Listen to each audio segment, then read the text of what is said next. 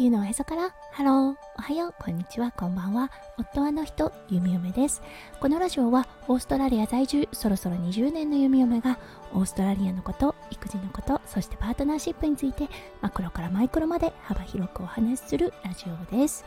今日もこのラジオに遊びに来てくださってありがとうございます。今日は2月3日金曜日ですね。皆さんどんな金曜日の午後お過ごしでしょうか。オーストラリアはね、今日はとっても良いお天気となっています。おそらく昼は30度ぐらいまで上がる予定です。はい、なのでね、ちょっと日焼け対策万全で外に出ていこうと思っています。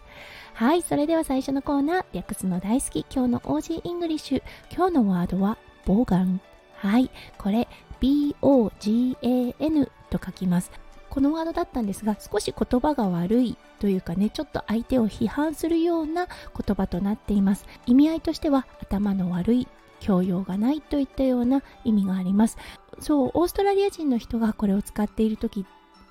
その相手の方をよく見るとすごくね、雑な方が多いような気がします。言葉遣いが荒かったりであったりとか、あとは洋服がすごくボロボロなものを着ていたりとか、そう靴を履かずに裸足で歩いていたりとかね、そういった方たちを総称してボーガンって呼んでるような気がします。いろんなね、意味はあるようなんですが、弓嫁が捉えているボーガンという言葉はどちらかというと言語であったり服装であったり、あとは教養レベルっていうのが一般よりもちょっと低い方たちを総称してこの言葉を使っているのかなと思います。はい、調べたところオーストラリア、そしてニュージーランドのスラングとなるそうです。はい、それでは早速ですが今日のテーマに移りましょう。今日は金曜日ということでパートナーシップについてお話ししたいと思います。今日はね、何をお話ししようかなと思った時に、はい、これね絶対避けては通れない共依存のお話をしたいなと思いました。はい、それでは今日も元気に弓嫁ラジオをスタートします。はい、皆さんもね、1回や2回聞いたことあると思います。この配信をするにあたってちょっと共依存について調べてみました。はい、そしてね、すごくシンプルでよくね説明されているなというサイトがあったので、それを紹介させていただきたいと思います。共依存とは自分自身に焦点が当たっていない状態のことです。例えば自分の価値を周囲の基準だけを頼りに判断する、自分がどうしたいかではなく周囲の期待に応えることだけに必死、他人の人の問題を解決することにいつも一生懸命、こういった形でね説明がされていました。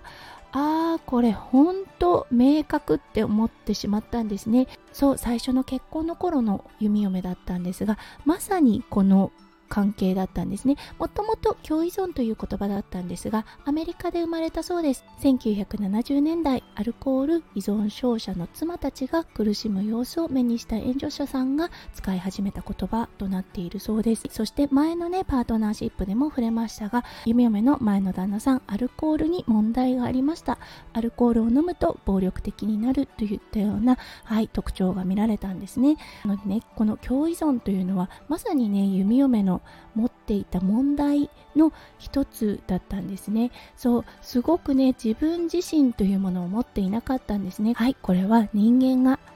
としてね、生活していく上で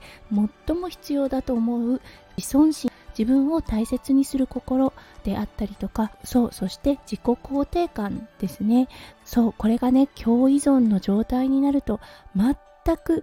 ゼロ、もしくはマイナスに働いているような気がします。実際当時の弓嫁だったんですが、自分を大切にする心というものはね、本当に低かったです。当時の弓嫁の口癖は私なんてをね、よく繰り返していました。もともと自己肯定感低い方ではなかったんです。ただね、この数年の結婚生活で、はい、やはりね、支配的な旦那さんとの生活が長かったということでね、自分自身というものが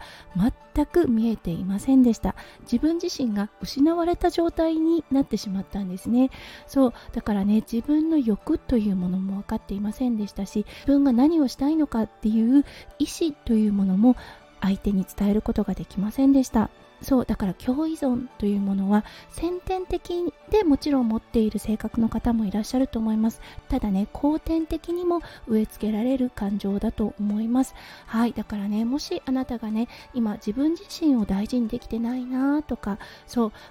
パートナーがいらっしゃって、だけどねなんかこう自分なんて私なんてっていうようなことを口癖で無意識化で使っているようであれば、ちょっと自分自身のね内面を見つめる時期なのかもしれませんね。はい、当時弓嫁はねもうそこに気づくことができませんでした。そしてね関係をずるずる続けていって、やっとね自分自身っていうものを取り戻せたのは離婚後でした。時間はかかりました。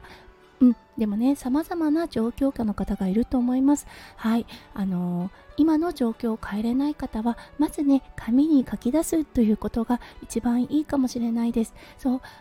自分だけの SNS に投稿を載せるであったりとか、日記を書いてみる。そう日記を毎日書けないという方がいたら、本当紙に書いて、それをねもうぐちゃぐちゃぐちゃっとビリビリ破いてもいいかもしれませんね。そう残したくないのであれば、ちゃんとねビリビリ破いて消化するというのもいい手かもしれません。そうだけどね、書き出すということ、どこかで表現することで相手に向かっている軸を自分自身に戻してあげるっていう作業をすると、少しね心が楽になるかもしれません。はい、ということで今日は共依存についてお話をさせていただきました。ちょっとねする方もいらっしゃったかもしれません。本当ねその状況下にいると全く気づけないというのがこの共依存の厄介なところだと思います。はい、なのでちょっとね難しい話題とはなりましたが、今日はこのトピックをお話しさせていただきました。今日も最後まで聞いてくださって本当にありがとうございました。皆さんの一日がキラキラがいっぱいいっぱい詰まった素敵な素敵なものでありますよう、弓嫁心からお祈りいたしております。それではまた明日の配信でお会いしましょう。地球のおへそからハロー、弓嫁ラジオ、弓嫁でした。じゃあね、バイバイ。